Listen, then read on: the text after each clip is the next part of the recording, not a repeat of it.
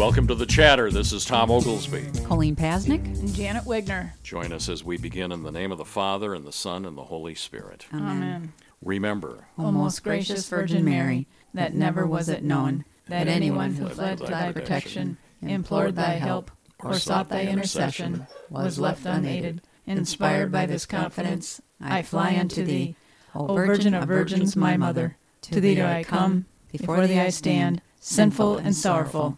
O Mother of the Word incarnate, despise not my petitions, but in thy mercy hear and answer me. Amen. eternal rest grant unto them, O Lord. And let perpetual light shine upon them. May their souls and all the souls of the faithful departed, through, Through the mercy of God, rest in peace. Amen. Amen. Get to a cemetery, folks, and pray for your loved ones. Isn't it great to be Catholic? Someone can start a prayer, and man, you know what you're saying next. I think that's awesome. I love it. I was down in Cedar Rapids with Tony and Sue May, our good friends at KMMK, and they did their uh, fundraiser uh, earlier this, uh, well, I guess it was last month, and uh, best one ever for them. They have been working. Great. They have been working. You know, they worked. We were on the air here at uh, Aquinas Communications within a year and a half of going on here. It took them 12 years to get on the air, something like that, close to 12 years to get on the air in Cedar Rapids. And so their biggest crowd ever, uh, bumping up on 250 people, and it was just electric. And Awesome. nobody, you know, and they asked me to host the event as Masters of Ceremony. And I'm on the microphone, and hello, hello, and nothing's going on. And I thought, all right, this is it. And I just broke into, in the name of the Father and the Son and the Holy, and the whole room went quiet. And we did a Gloria, glory be to the Father here, and it works every time. Every time. Every time. And you Every know, time. we used to do, um, when we were doing the Martha Mary conferences, if you wanted to get their attention, you would say very loudly, The Lord be with you. And with Man. your spirit. Right? Well, then it was, and also Right, with you, and right? also with you, So yeah. then when they changed it, it kind of messed up that thing. So, Dominus vobiscum. yeah. There we are. This is episode uh, 17. We are recording this on the solemn feast day of All Saints, Monday, November 5th. It'll air uh, soon here in November, Colleen. Isn't that, I love this feast. I This- don't know why, but I love Well, this what's not feast. the li- th- this is it. This is what we're all working toward. Praise God, some have already uh, been rewarded for their work. I. One of the things that was so special to me today is that you know it's All Saints Day, so immediately you're thinking about the big names, you know, the ones that have a feast day every day of the year for in the church in the calendar. But it's also a day to recognize those who have no name or who are lesser known or unknown. St. Virginia of the shopping cart. Well, family members, family Yeah. members who made it to heaven already, Yeah. and we don't know that, but um, it's sure beautiful to think about. It is. I just think it's like a great big party up there, and I just, it just makes me happy. Mm-hmm. Juicy I meats like and this- wine—that's what you're interested in. The juicy meats and wines. That's right. The Irish section of heaven. Have you ever seen on The Simpsons where they have Protestant heaven and Catholic heaven? It's hilarious. Look it up if you haven't oh, seen it. It's hilarious. here. Is anybody keeping time here? Yes, I am. Oh, good, because I have a tendency to not have tendencies. What's in the headlines? Oh, I got quite a few headlines, so buckle up, folks. Here we go. Probably the biggest headline this week is um, our unelected President Joe Biden, as people are calling him. Let's go, Brandon. Yeah, he uh, met with Pope Francis and came out of that meeting and said that Pope Francis told him he was a good Catholic and to go on receiving the Eucharist. And many of us have been scandalized by that headline. And then also with that is the Vatican is declining to comment. So you don't know Amazing. if you don't know if he really said that. You don't know if that's Biden's perspective. You don't you don't know. No. You don't know because they wouldn't allow cameras. Right. So they were gonna um, not allow the recording, and they were gonna just just show snippets later. And I thought, I wonder why. I wonder what that was about. Well, and the whole thing, the whole scandal of what it causes, you know, to our church, and it, it's just a mess. Um, Archbishop Vigano also said that with the Pope's words about President Biden, is that this is causing unheard of scandal, and it's really an invitation to sacrilege. That came from Archbishop Vigano. Raymond Cardinal Burke had something to say, I believe. He did. He wants the U.S. Uh, CCB, the bishops in the United States, to correct this scandal, and I think he's right. And that won't happen. that won't no. happen. They're being blackballed, blackmailed. And and what do you mean by that, Tom? Well, I mean the uh, the attorneys general, the uh, people who are in power, have the goods on the bishops for years of sexual predation and sexual predation cover up. Mm-hmm.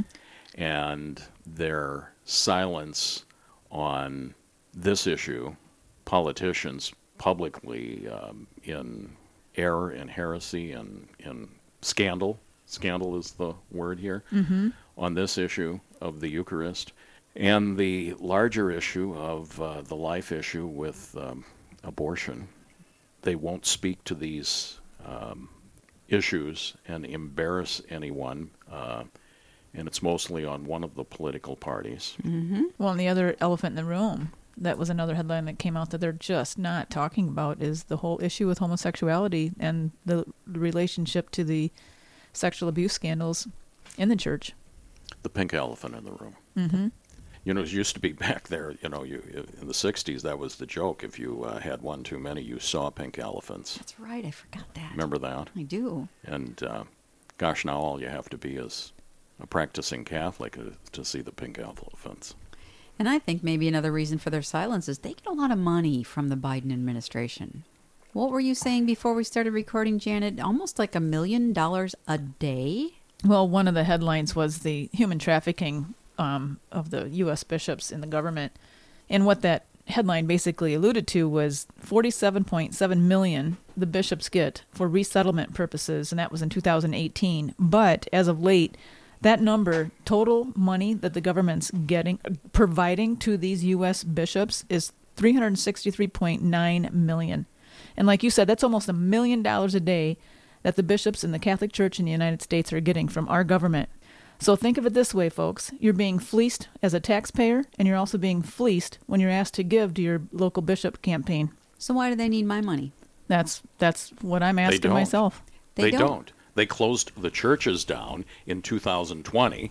They didn't need your money because they were getting government money, and they were the largest. I'm talking the diocese of America. we talked about that here. Yeah, a couple episodes back. Here. The uh, the PPE. The the, the payroll protection program, how much money was that? 300 and no, it was billions. It was I can't remember the exact number, but it was into the billions. It's in here. This looks like uh, the hall closet here, but yeah, they don't need the money. And and that kind of ties into one of the other headlines that you're going to talk about is one of the um, statements that our very own Archbishop has issued back on October 22nd on their website is about the closing of parishes. Mm-hmm. So you think, oh, they can't close the parishes. Well, you know what? I don't I don't think they care. No, and we'll get into that in just a little bit. Um, one of the other headlines that came up is um, Bergoglio, Pope Francis, as we affectionately refer to him as, his appointment of Jeffrey David Sachs as a member of the Pontifical Academy of Social Sciences. And who is Jeffrey Sachs? He is the president of the Sustainable Development Solutions Network of the United States. He must be a good Catholic pro lifer. Not if the title is Sustainable Development, so think about what that is. That's reducing the number of people who live on the planet. That is against Catholic doctrine, and that is who Pope Francis invited to be in there. You, you go on in here because that, that's you're missing the headlines here uh, in the story. Is it rewind what you just said? Well, Pope Francis appointed Jeffrey Sachs. Yeah, but go go into the population.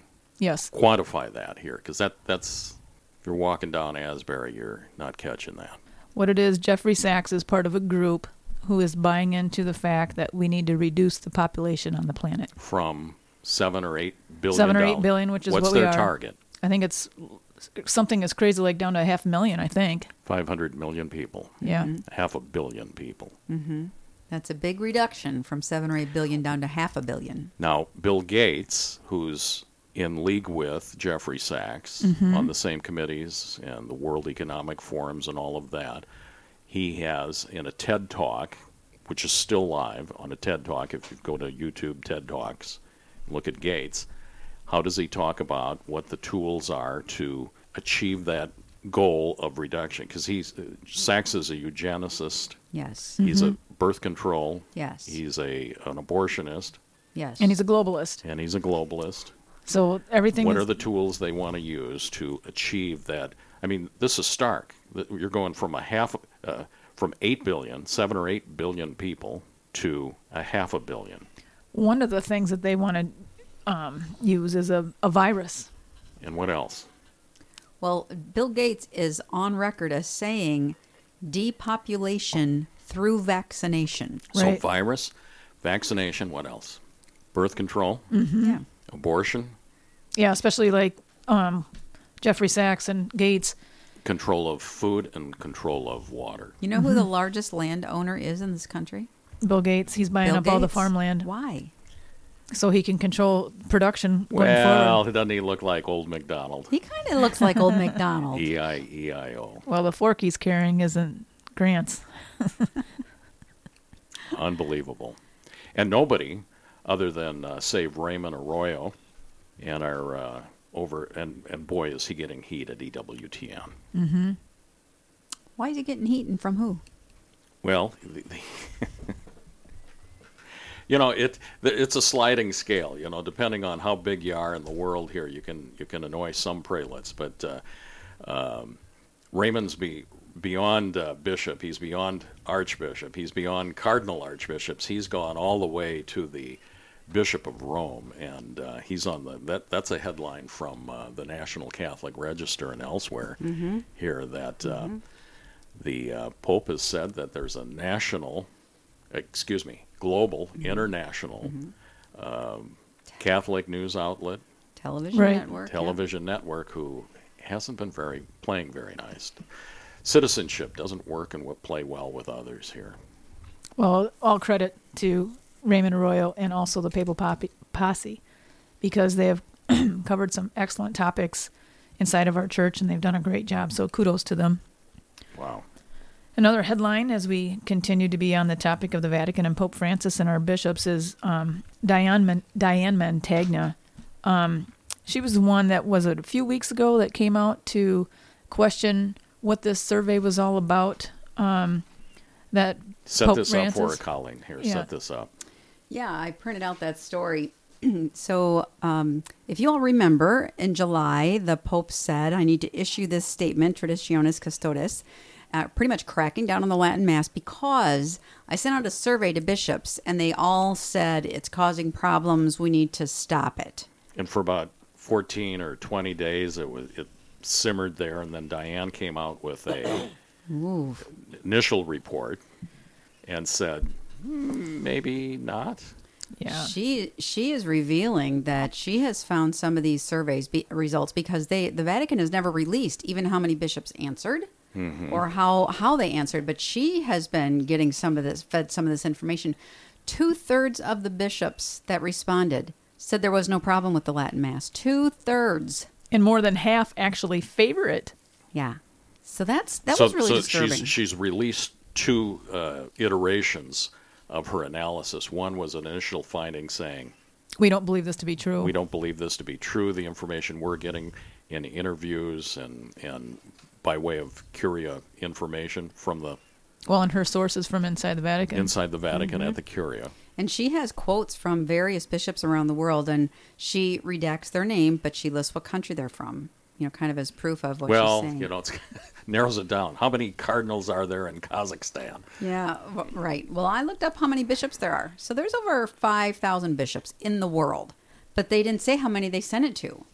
They didn't say how many responded. So isn't that kind of curious? Like if you did a survey and and it was the res- it was going to be the basis for your cracking down on a particular mass, wouldn't you have all your ducks in a row? Wouldn't you show that um, you know these were the respondents and here's the look proof? But that was that was really the first issue she had. What Janet's referring now, this is response number two from Correct. Diane Montagna, Right. who, by the way, I want to meet. I want to have uh, We should lunch have with her this here. woman. Let's bring her to Dubuque. Amen. So, to your point, Colleen, it isn't a releasing of, of the who we talked to and what what they're finding here now is there hasn't been a bishop who stood up and said, "Yeah, I said get rid of the mass." Everybody's saying, "No, we're having great experience with it here." Yeah, exactly. And that's a great point. And not only great experience, but the bishops that responded said, you know, the people that attend these uh, Latin masses are usually young, married couples with many children. They pray, they give financially, they're involved in their parish life, they are well formed. So why why would you not want to encourage that? And, and the, work with them. and the and the other item, the red herring, yes, Yes. was that those who went to the to the uh, Tridentine Mass were fostering and fomenting ill will against the Second Vatican Council. Right. That they didn't adhere to it, they called it a false false council, and that statement has no basis in fact. No, you know, and the thing that was really frustrating about that very fact or that comment. So this comment is made so you use it to judge everyone who goes to a traditional Latin mass. That's just unfair. Well, but the fact of the matter is, I haven't seen one report from one diocese with one parish that said that statement was true. So what do you make of that, Tom? Well, where I come from, it's called a lie. And that's But I come from downtown, so. Well, that's right. You're uh, in the flats, in the flats of Dubuque. But it's very disturbing to, to have read that report because you don't expect the Pope to lie. Right. And he's just been caught in a lie. That's very disturbing. Oh, it's very disturbing. And the other thing that goes along with it is there every time he's been on a plane, you By almost the way, you're the first to say that's a lie. Everybody else has said it's been a misinterpretation of uh, data. well, let's call it for what it is. If we can give Colleen the credit, then so be to God, or thanks We're be to right God, and I'll be you. I'll be right there with you. Another chapter in the book of Corinthians. Yep. But you look at every time he's on the plane, you know, and w- trying to be charitable here, but you just about have to have an exegesis of what he said. So and you can and you can see the reporters who are trying to um, extend their questioning to him, and you know it just goes from bad to worse, and they're left with nothing. But we are left with what what we have today. So we have to insert the legal disclaimer here. Yes. Yeah. We have great respect for the office of Bishop of Rome. Yes, we do. We do. and we have great esteem and affection for the man who occupies that office. However, the data doesn't add up here. It doesn't add up. And you know, something curious that I was when I was reading about this story, it said that Pope Francis based that Traditionis Custodes on the results of the survey, and he said the results um, preoccupied and saddened him, and that they persuaded him to intervene. You Well, guys, tho- what if those might be true? right? What if these results saddened him because they were so in favor of the Latin Mass? Exactly. What if they persuaded him to intervene because that's where the church was growing and he doesn't want to grow that way? Yeah, there's there's definitely a division. You can see it with with where this is going. I'm I'm looking forward to Division where now? well the division that's being caused between potentially two sides of the equation, the Novus Ordo or after Vatican II, and also the traditional Latin I'm not Mass. sure I agree with that. Well, I I can definitely tell there's a division, but uh, but what do you mean? How, how's there? Well, division implies antagonism. I I would say Are you, there's, are you there's saying two between sides. the? Are you saying between the laity they are they are antagonistic or divided amongst one another? potentially? I think that um, Well, I mean we're I, not talking potentiality. We're talking reality. well I think I think depending upon who you talk to and where they go to mass, I think that's the vote. I mean, not saying that people well, I'm not saying that people don't prefer to go to the Tridentine Rite, and I'm not saying that people don't prefer to have a liturgy in the vernacular. But to say that the two of these Catholic camps of laity are at odds with one another, No, no, no. Let me let me back up here a second. I don't necessarily see the laity who attend either one of those as being divisive against each other. I think you see need it to as say that coming, louder, because I think people could be misled as to say there's some kind of uh, instigated infighting here. No, no, no, no. I think where the division is coming from is from Pope Francis himself. That that to me is what I'm seeing is that his group and his people are putting the division or trying to put the division between those who attend the traditional I Latin think Mass the and those in the, clarification of that distinction is is important. Yep. You're right, Tom. I think that there is a, a division that's being imposed from the hierarchy on families that are just trying to do what they, you know, where they find reverence, where they find that they're able to pray, what they think is doing the right thing. And um, I think that it's coming from not the other laity. Yeah, no, I don't think it's necessarily the laity because a lot of laity don't have the choice in where they go to mass. And they just want a good Orthodox Holy Mass, whether it's a traditional Latin Mass or whether it's in the vernacular, which is a Novus Ordo. Good point to uh, take a break here. We're bumping up on the end of the uh, the item here. We'll be back. Did we get through all the headlines? We'll find out when we come back for segment two on the chatter on FM 98.3 KCRD.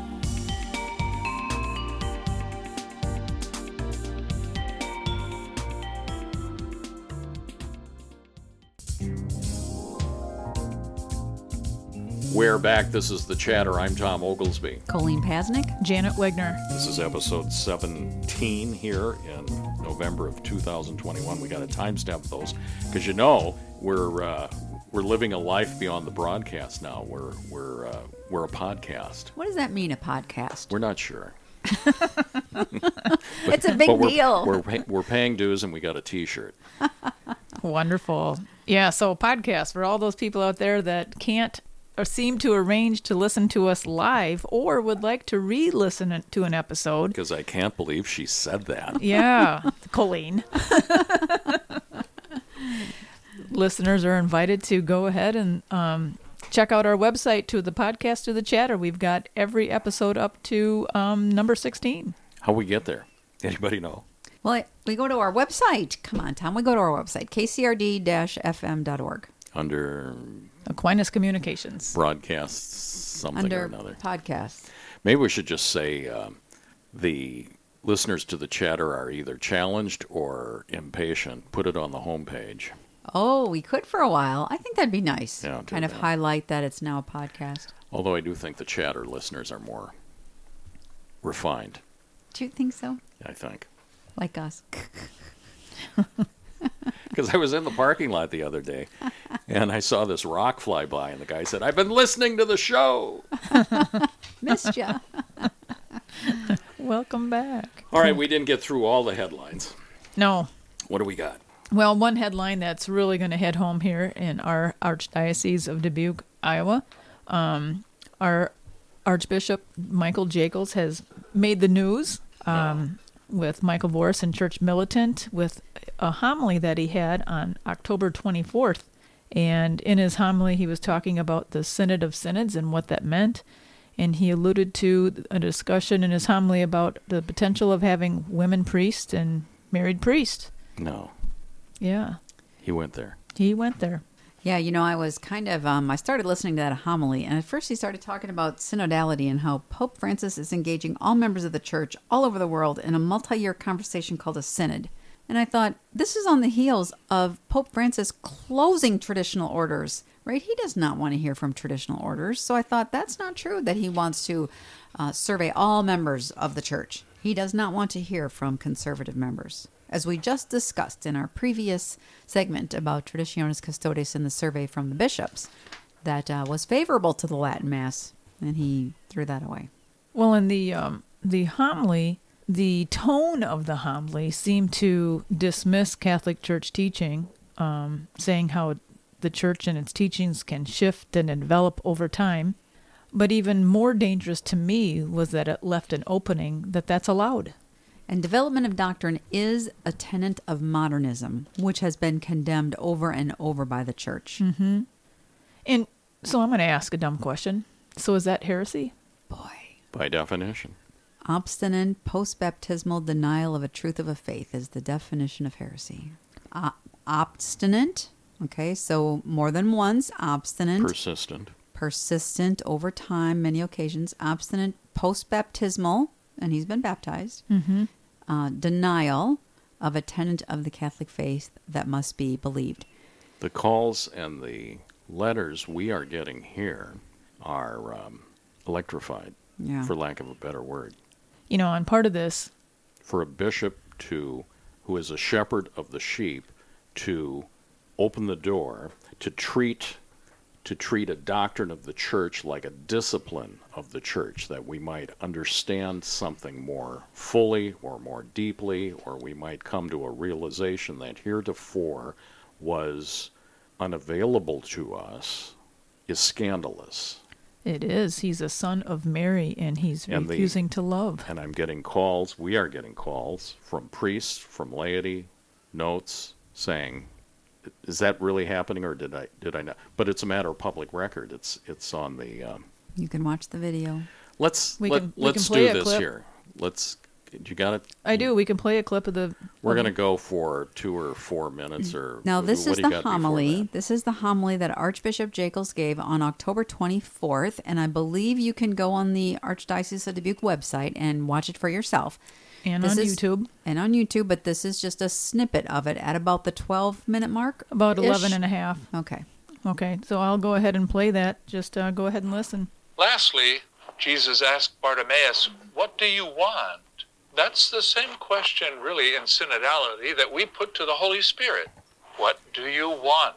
Listening for a response and ready to change, perhaps in surprising ways. We'll still be a hierarchical church, which means to be led and served by clergy, for good or for ill and we'll still profess Catholic faith, which we believe can develop with time. For example, our reading of sacred scripture can deepen such that we would decide differently about a men only priesthood. Or our studies can show us that there have been married priests in the past, and there are married priests even now in the Catholic Church, and in the past and present without problems. God only knows where the synodal process will guide the church. Let's But if let's nothing let's else, uh, hopefully, let's uh, cut that off. Here. Yeah, that was a that was a lot to think about right there, and to kind of digest what he said. Um, one of the first things he said was that how the Catholic faith can develop with time, and that is wrong. That is wrong. That's that is- modernism. That's modernism, and that is wrong. And plus, if you take it to then the next level that he says, for example, he says in our reading of sacred scripture can deepen such that we would decide differently about a male only. A male. So that means all of the teachings, the magisterium, the, the sacred tradition, everything from the councils for the last 2,000 years has been in error because we've now decided differently. Yeah, it's not a development of doctrine; it's a reversal of doctrine. Right. And that and that's the key is a reversal and the winds of change. You know, and that and that's the thing that comes to my mind is when you have you know, it's the church is not a democracy. If everybody is in favor of something that is against church teaching just because it's a majority doesn't make it right. It's Come, contrary Holy Spirit, to the fill doctrine. the hearts of the faithful and enkindle within them the fire of your love. Send forth forth your your Spirit, Spirit, and and they shall be created, and you shall renew the face of the earth. O God, who by the light of the Holy Spirit you did instruct the hearts of the faithful, grant that by the same Holy Spirit we may be made truly wise, and ever rejoice in your consolation through Christ our Lord. Amen. Please, Holy Spirit, come to our archdiocese, come to our clergy. come to our come to our clergy and raise up for us true sons of Mary. You know, one of the things that I was visiting with another priest friend of mine is that, you know, we we weep for this type of demonstration of this type of homily from our bishop. We need to pray for him more than we are. Rosaries, fasting, something to change his heart. Because what it comes down to is the ability to love. And imagine all the love that Mary is giving her son, one of her sons, and it's being dismissed.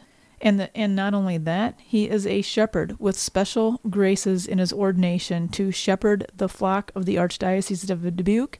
And look at how he's leading potentially many into scandal.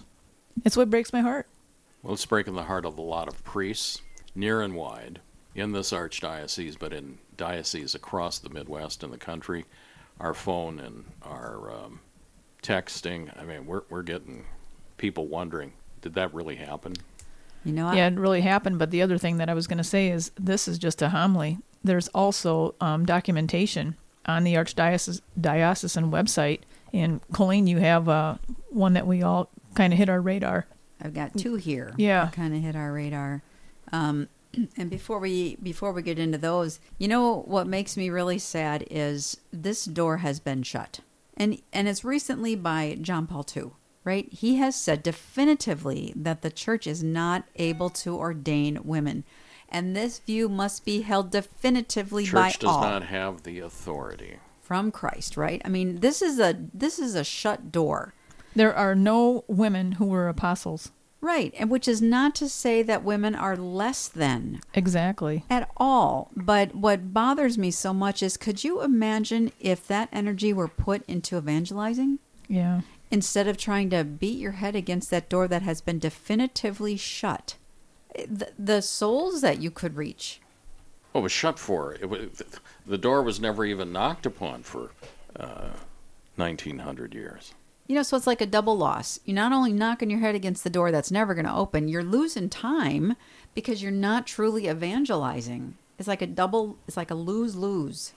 I knew a married priest one time at a conference. I met him, and, and one of the things that came up about the challenge of being a married priest, because I believe he was a convert to the faith. I don't, don't I Anglican. don't remember. Probably Anglican. But anyway, in his coming into the church, the challenge, the challenge of it all was he's leading a double vocation, whereas he needs to be Well, I think we got two separate fa- things here. You know, one, married priest is, are a discipline. It means it's a practice. There, there's three hierarchies here in in church teaching. One is a is a discipline. The next is doctrine, and the highest is is dogma, which is a defined uh, doctrine, owing to and both doctrine and dogma require the uh, assent of the faithful.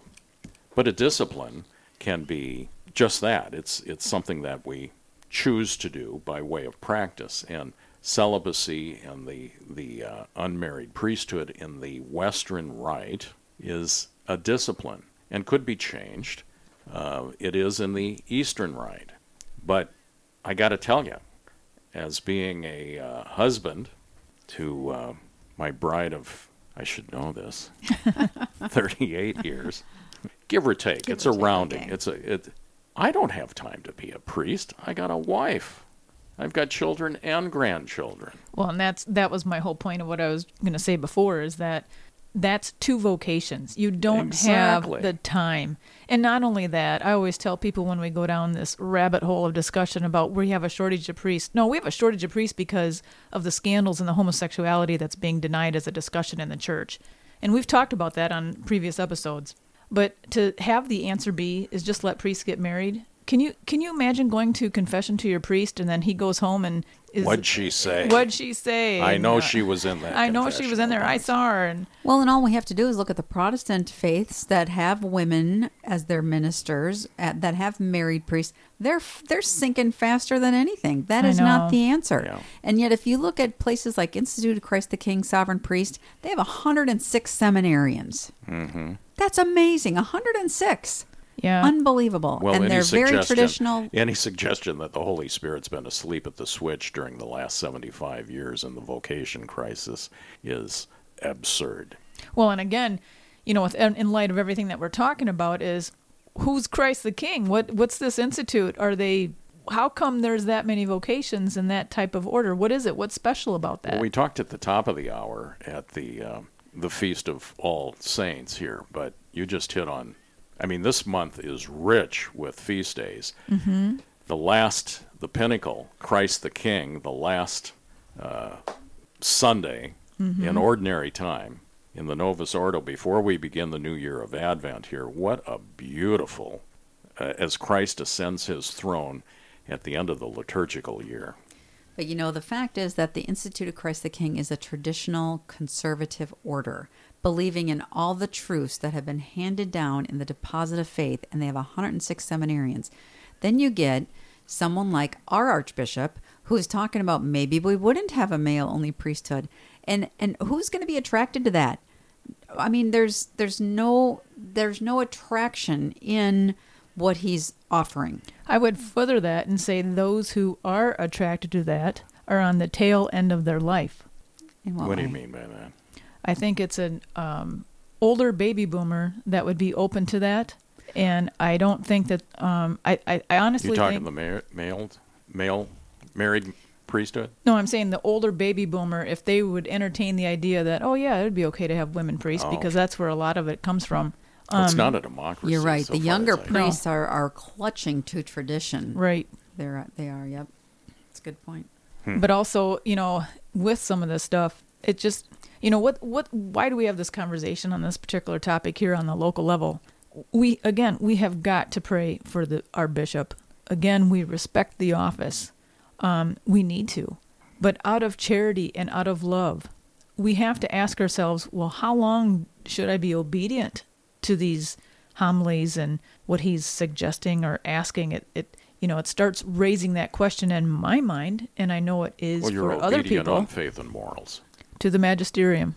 Right. Yeah, And to the faith that we have held onto for two thousand years. You know, I keep going back to we have got to hold on to that rock. Well, that's why when you describe the uh, the order, you were the, the priest of Christ the King Mm-hmm. order here, and you describe them as a conservative. That doesn't serve well. It doesn't, and it is I mean, a you are political. to bring a po- political analysis into this here begins giving legitimacy to Catholics who don't embrace the faith in its totality. It gives rise to that that phrase that was only in our lifetime. You never heard cafeteria Catholics in the 19th century. never, No. never, because they all believed the same thing. right. Always believed the same thing. You were when just did Catholic. it become al- optional? they went to the mass, and it was all the same mass through every per- place in the world that No, it wasn't solely mass. relating to the mass. It was it was on political, social, doctrinal issues.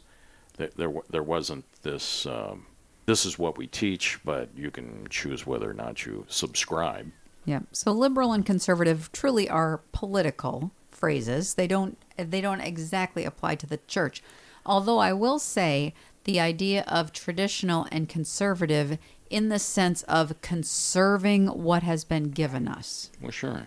So, you know, in that regard, it's a little different than a political um, meaning of conservative. But, but I agree, we really shouldn't use those terms. yeah, but the, We're just Catholic. right. We're just and but it's interesting because the state of affairs that we're in right now always requires further definition. right. Whether those terms are fair or not, um, I get that. But you know, part of it is is that where we have to be patient is, you know, how many of our listeners have had the chance to attend a traditional Latin mass? Probably not very many. I'd, I'd sure encourage you to, um, How especially. many, how many people have uh, had the opportunity to attend a Reverent Novus Ordo Mass? Right. How many people would even know the difference? I, I you know, I we did anybody catch this? This is still sticking in my brain. Did anybody catch the mass at the cathedral in San Bernardino at the uh, there there each diocese is having a mass commemorating the opening of the dialogue for the synod locally in their diocese for the synod on synods and San Bernardino had theirs coming. Did you catch it or no? Was that the one that had all the pagan feathers and rattlesnake the pagan rattles? figures and the rattlesnake deals and the uh, you know the Vestal virgins dancing during the uh, the uh, responsorial psalm. Did anybody catch that or I. I did. You know, one of the points that was brought up to me is like, do these people dress like this today? No. This, this isn't the uh, abomination of desolation. The uh, Kind of makes you wonder. Kinda sanctuaries. Makes you wonder. It's making a mockery of Christ and a mockery of the Mass. It's a mockery of the Passion, and it's a mockery of Calvary. That's Christ exactly will not right. be marked. It, it is a mockery of Calvary, and our our mentality when we go to mass should be we are going to the foot of the cross. And if we see something at the mass that does not belong at the foot of the cross, it does not belong in the mass. Right. Clapping for one another, the pagan images um, does not belong at the foot of the cross. Unbelievable. Unbelievable. So related, um, also with our bishop is the two other public things that he put out. Um, We need to put those on ice because we are at the end of segment two here on the chatter. This is episode 17. And Nice teaser. Janet, Thanks for listening, everybody. don't don't go away. Don't go away. No, no, this is this is. Don't epis- touch that yeah, dial. Don't touch that dial. How did they say? Set, set, set it and rip off the knob. Okay. All right, chatter. Episode 17. We'll be back with uh, segment three right after this.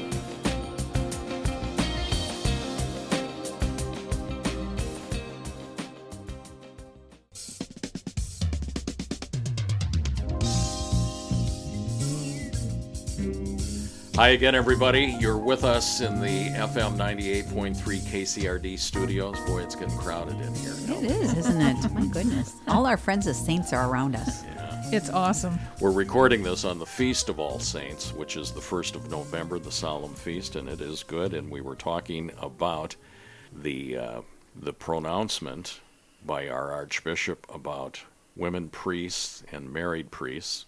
One is a, uh, one is a discipline, which is married priests are uh, not currently allowed in the Western Rite, the Latin Rite. And, well, we prayed enough about him here on the uh, subject of women priests and that anti doctrinal uh, stance here. So I think we, we beat that horse fairly well, I think. But, At least uh, for now. yeah, we'll, we'll see what happens on that and how many more. Hey, if you've got some um, thoughts on that, I know we've gotten priests and deacons and, and laity sending their information because this is only uh, how many days old is this? This was the third week in October when that came out, so it's still fresh news. Send us your your thoughts and comments on that, and continue to pray for the uh, Holy Spirit to descend upon the Archdiocese of uh, of Dubuque. On that, another uh, what was the date of the uh, that was again within days of that on the 22nd of october the whole question of vitality of parishes in the archdiocese colleen Yeah, the um, Archbishop issued a statement on October 22nd. People can go to the Archdiocesan website and read it themselves, and it's entitled An Archdiocesan Conversation about the Vitality and Future of Our Parishes. Um, so the the Archbishop is making a statement here that they are, you know, the population has declined, the Catholic population has declined, and the problem isn't that we have too many, too few priests. The problem is we have too many parishes.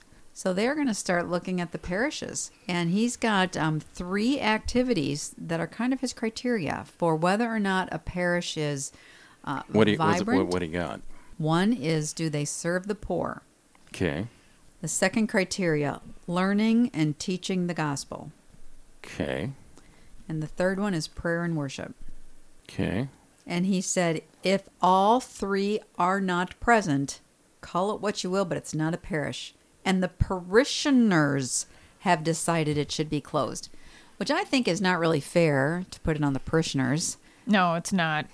I mean, here this this is coming from a man who closed all the parishes in our diocese eh, with COVID, and um, you know, granted, we'll give him the benefit of the doubt on the what was it, the 15 days, and you know, so on the front end, but he kept them closed.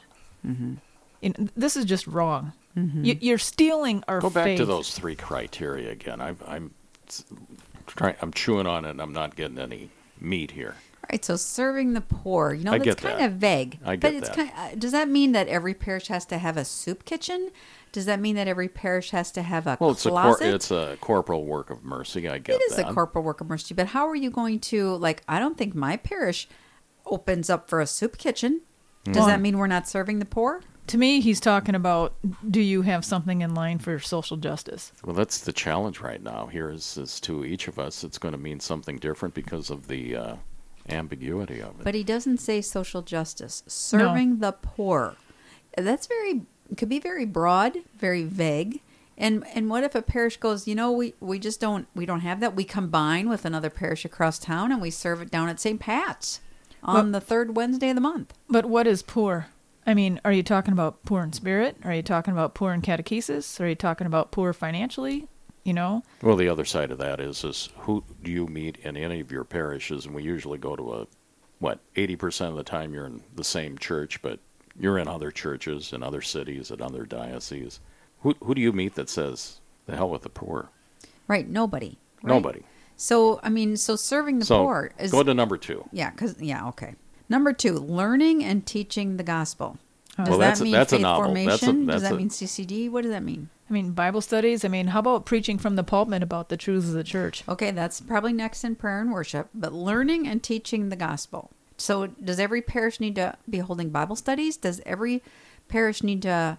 I, I don't know. And and if they're not, what if they're what if they're linked with another parish and all the CCD happens at the other parish? Mm-hmm. Well, the challenge is when you get to this end of the letter, what is the third, uh, second, third, last paragraph here when they're sending out a gentleman from the archdiocese to do this here.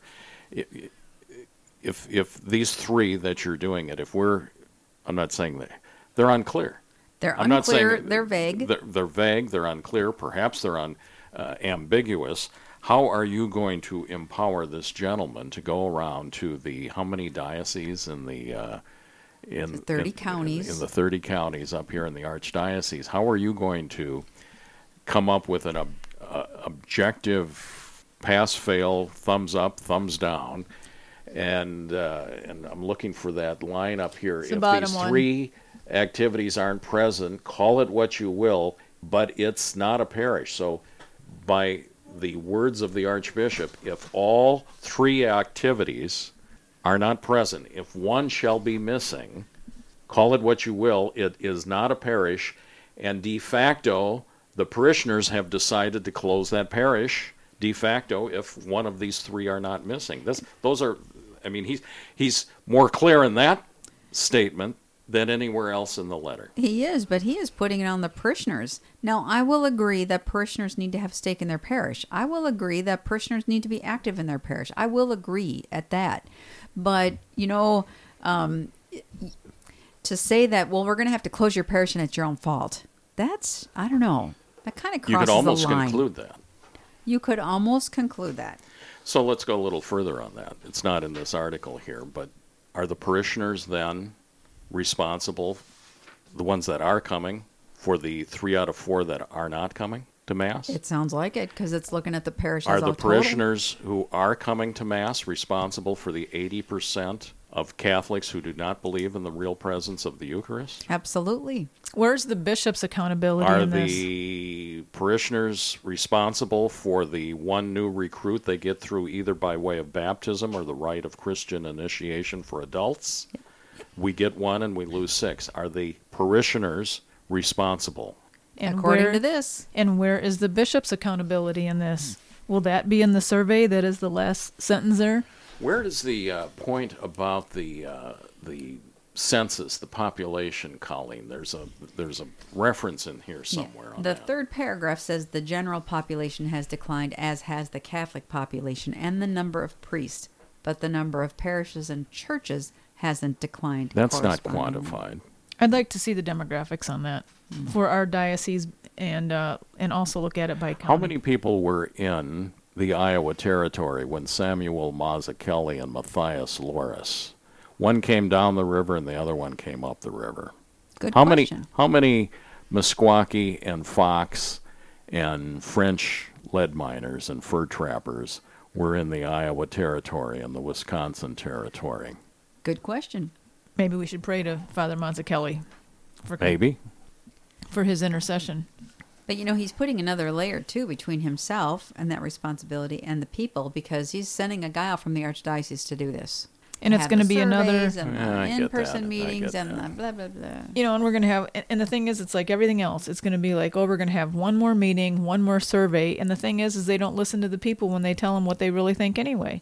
Or what if the what if the people in the parish say, you know what, we've got a lot of people here that want the Latin Mass, Yeah. you won't let us have it. Hit- Exactly. Hit, the pause button for a minute here. I think it's important to step back, take a breath, and say, all right, is this happening solely in the Archdiocese of Dubuque, or should we look at the Diocese of Cincinnati and the Diocese of uh, the Cleveland. Archdiocese of uh, Detroit, and the um, those are two. Um, drawn a blank on the others we've talked about, Colleen, but. But, yep, I but think you're right. And was one of 'em. Cleveland. Chicago's doing the same Cle- thing. Cleveland, uh, Chicago. Yeah. Yeah, they're all doing the same thing because people either are not going or because the people that are going are in the poor areas and they can't sustain their their church. But it is happening everywhere. So, you the are poor, right. the poor in our. I mean, here, the opening thing here is the vitality shall be. Do we have? Uh, are we reaching out to the poor?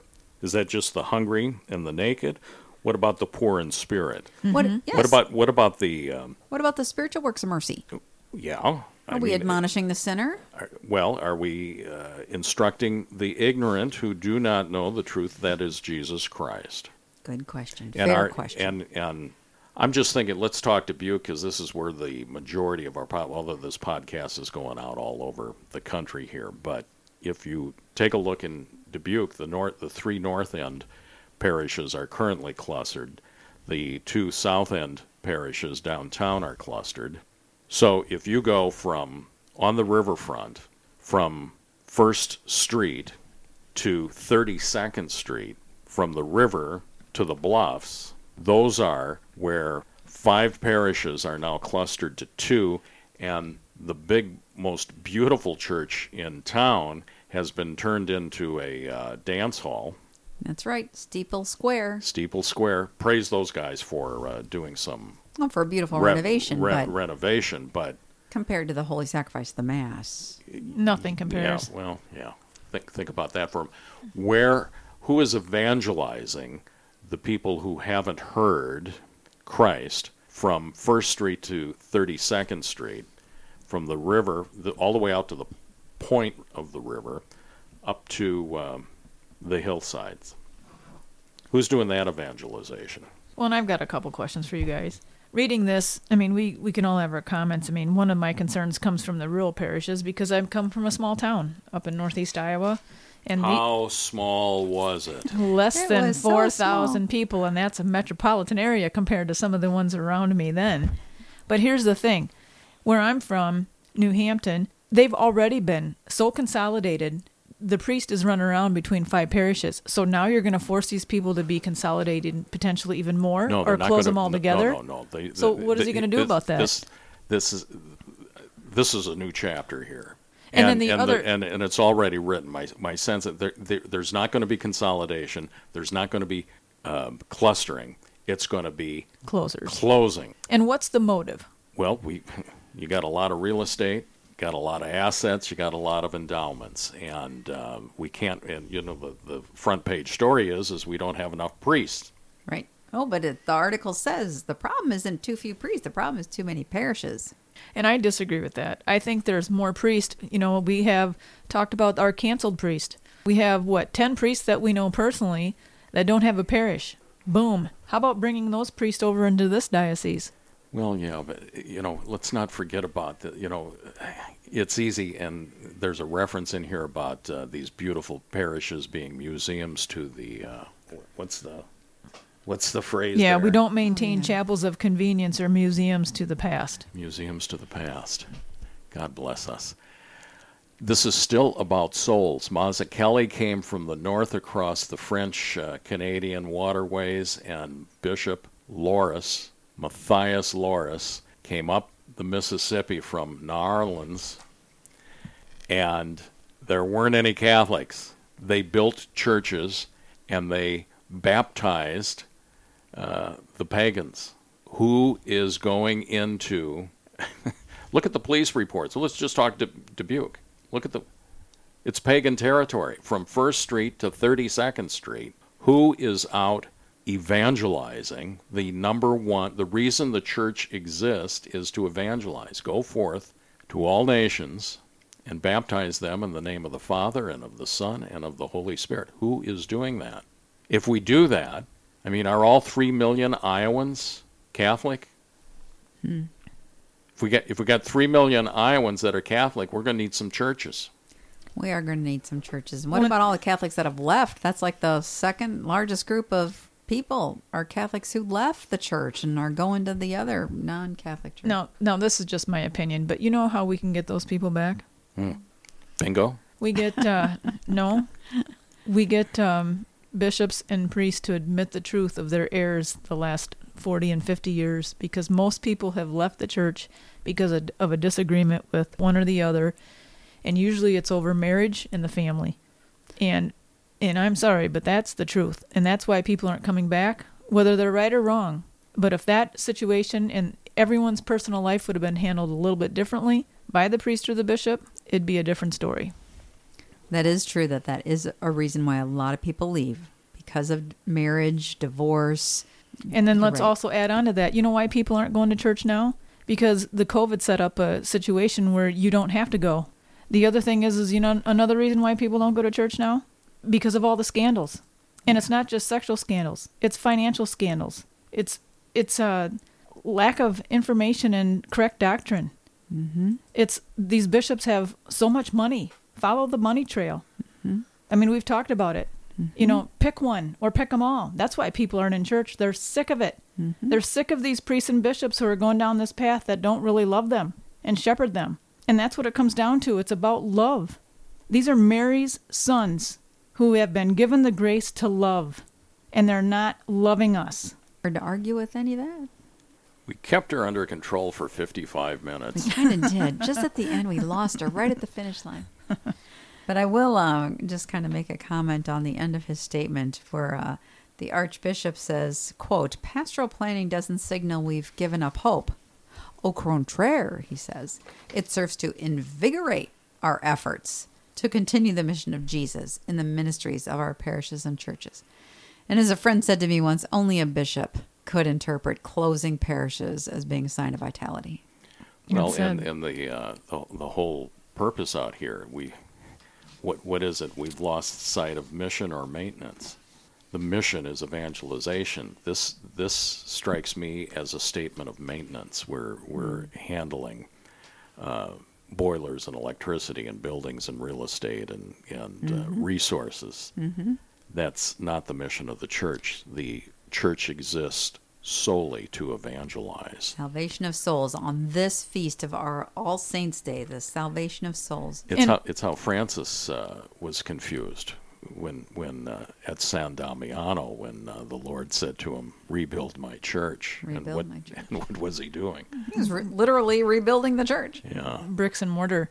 So one of the things that I'm thinking about is is that with with what we have going on, there's a hierarchy in the church, but as laity, I feel like the brunt of the responsibility of evangelization has fallen on the laity.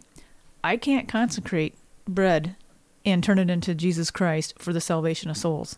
So to me, part of that responsibility has to come on to the bishops and the priest so that the laity can be invigorated and aid in the evangelization, but not be the leader thereof. Am I wrong in saying that? the modern challenge of clericalizing the laity and laicizing the uh, clarity here.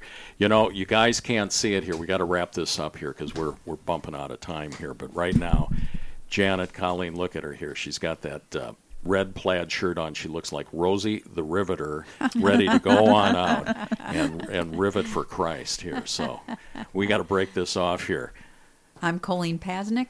Janet Wagner. Tom Oglesby, join us in prayer in the name of the Father and the Son and the Holy Spirit. Amen. Amen. Glory be. To to the Father, and to the Son, and to the Holy Spirit, as it was in the beginning, is now, and ever shall be, world without end. Amen. This is the Chatter, episode number 17. You'll hear us live on Saturdays and Sundays, and now on the kcrd-fm.org website as a podcast. See you all next week.